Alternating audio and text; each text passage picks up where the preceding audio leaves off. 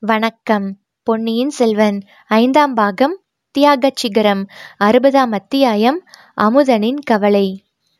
நந்தவனத்து நடுவில் இருந்த குடிலில் சேந்தன் அமுதன் நோய்பட்டு படுத்திருந்தான். பூங்குழலி அவனுக்கு அன்புடன் பணிவிடை செய்து கொண்டிருந்தாள். வாணியம்மை பாகம் செய்து கொடுத்த கஞ்சியை கொண்டு வந்து அவனை அருந்தும்படி செய்தாள்.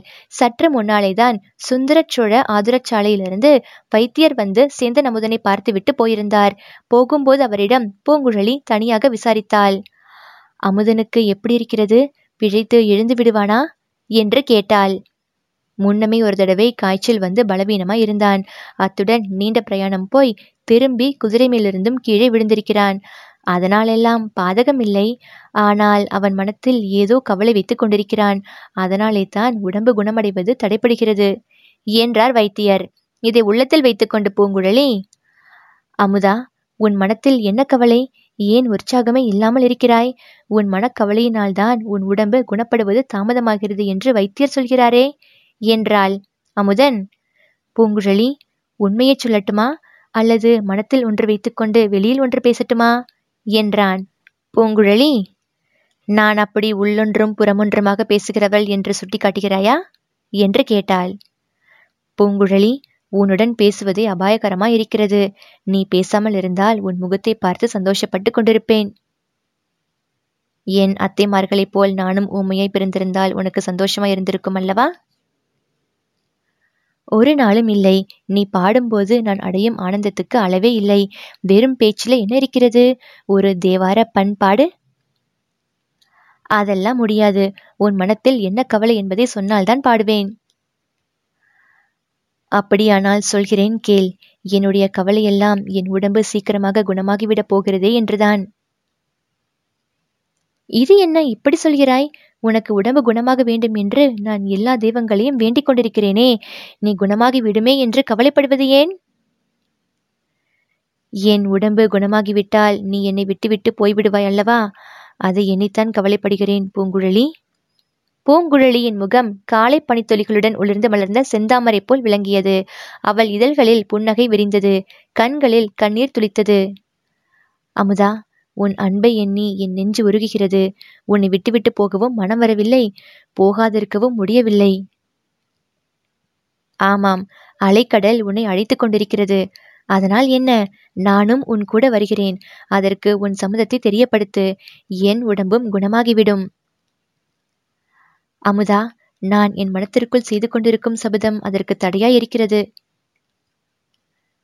அது என்ன சபதம்? புவி ஆளும் மன்னனை மணந்து அவனுடன் சிங்காதனத்தில் அமர வேண்டும் என்பது என் மனோரதம்.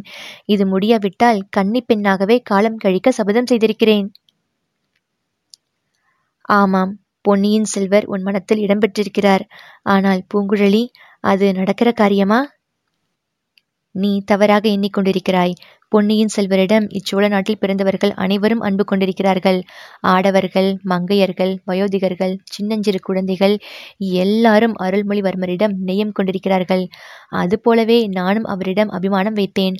அவர் காய்ச்சலுடன் படகில் கிடந்தபோது நீயும் நானும் சேர்ந்துதான் அவருக்கு பணிவிடை செய்து காப்பாற்றினோம். அப்படியானால் அவரிடம் அவரிடம் வேறு வித எண்ணம் உனக்கு நிச்சயம் இல்லையா? அமுதா பொன்னியின் செல்வரை மணக்கப் பிறந்தவள் வேறொருத்தி இருக்கிறாள். அவள் கொடும்பாளூர் இளவரசி வானதி.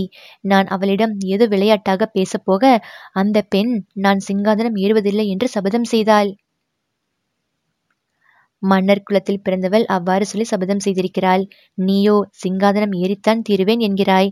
இல்லாவிட்டால் கன்னிப்பெண்ணாகவே காலம் கழிப்பேன் என்று சொல்கிறாய் அமுதா என் அத்தை அரசர் குலத்தில் பிறந்தவரை நேசித்தாள். அதனால் அவளுடைய வாழ்க்கை துன்பமயமாயிற்று. என் அத்தை அடைய தவறிய பாக்கியத்தை நான் என் வாழ்நாளில் அடைவேன். ஏன் கூடாது? உனக்கு அந்த ஆசை ஏற்பட்டது என்னுடைய பாக்கிய குறைவினால்தான் என்றான் அமுதன். அப்படி ஏன் நீ நிராசையடைய வேண்டும்? அரச குலத்தில் பிறந்தவர்தான் அரசர்களாய் இருக்கலாம் என்ற விதி ஒன்றும் இல்லை. உன்னை போல் சாதாரண குடும்பத்தில் பிறந்தவர்கள் தங்கள் வீர பராக்கிரம செயல்களினால் ராஜ்யங்களை ஸ்தாபித்து சிங்காதனம் ஏறியிருக்கிறார்கள். நீயும் இன்றைக்கு அத்தகைய சபதம் எடுத்துக்கொள். இந்த பெரிய பாரத நாட்டிலோ கடல் கடந்த அயல் நாடுகளிலோ உன் புஜபல பராக்கிரமத்தினால் ஒரு ராஜ்யத்தை ஸ்தாபிக்க தீர்மானம் செய்து கொள் நான் உன்னை விட்டு பிரியாமல் உனக்கு துணையாய் இருக்கிறேன். என்றாள் பூங்குழலி. பூங்குழலி அத்தகைய காரியங்களுக்கு நான் பிறக்கவில்லை. என் மனம் கத்தி எடுத்து போர் செய்வதில் ஈடுபடவில்லை. ஒரு சிறிய பிராணியை இம்சிக்கவும் நான் விரும்பவில்லை. மணிமகுடமும் சிங்காதனமும் என் உள்ளத்தை கவரவில்லை.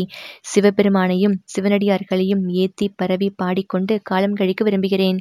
ஆகையால் உனக்கும் எனக்கும் பொருத்தமில்லைதான். உன்னை நான் மணக்க விரும்புவது முடவன் கொம்புத்தேனுக்கு ஆசைப்படுவது போலத்தான். பூங்குழலி உன்னை இங்கே தாமதிக்கச் சொல்வதில் பயனில்லை. நீ போய்விடு. என் உடம்பு குணமாவதற்காக காத்திராதே என்றான் சேந்தன் அமுதன் அச்சமயம் அக்குடலின் வாசலில் காலடி சத்தம் கேட்கவே இருவரும் பேச்சை நிறுத்தினார்கள்.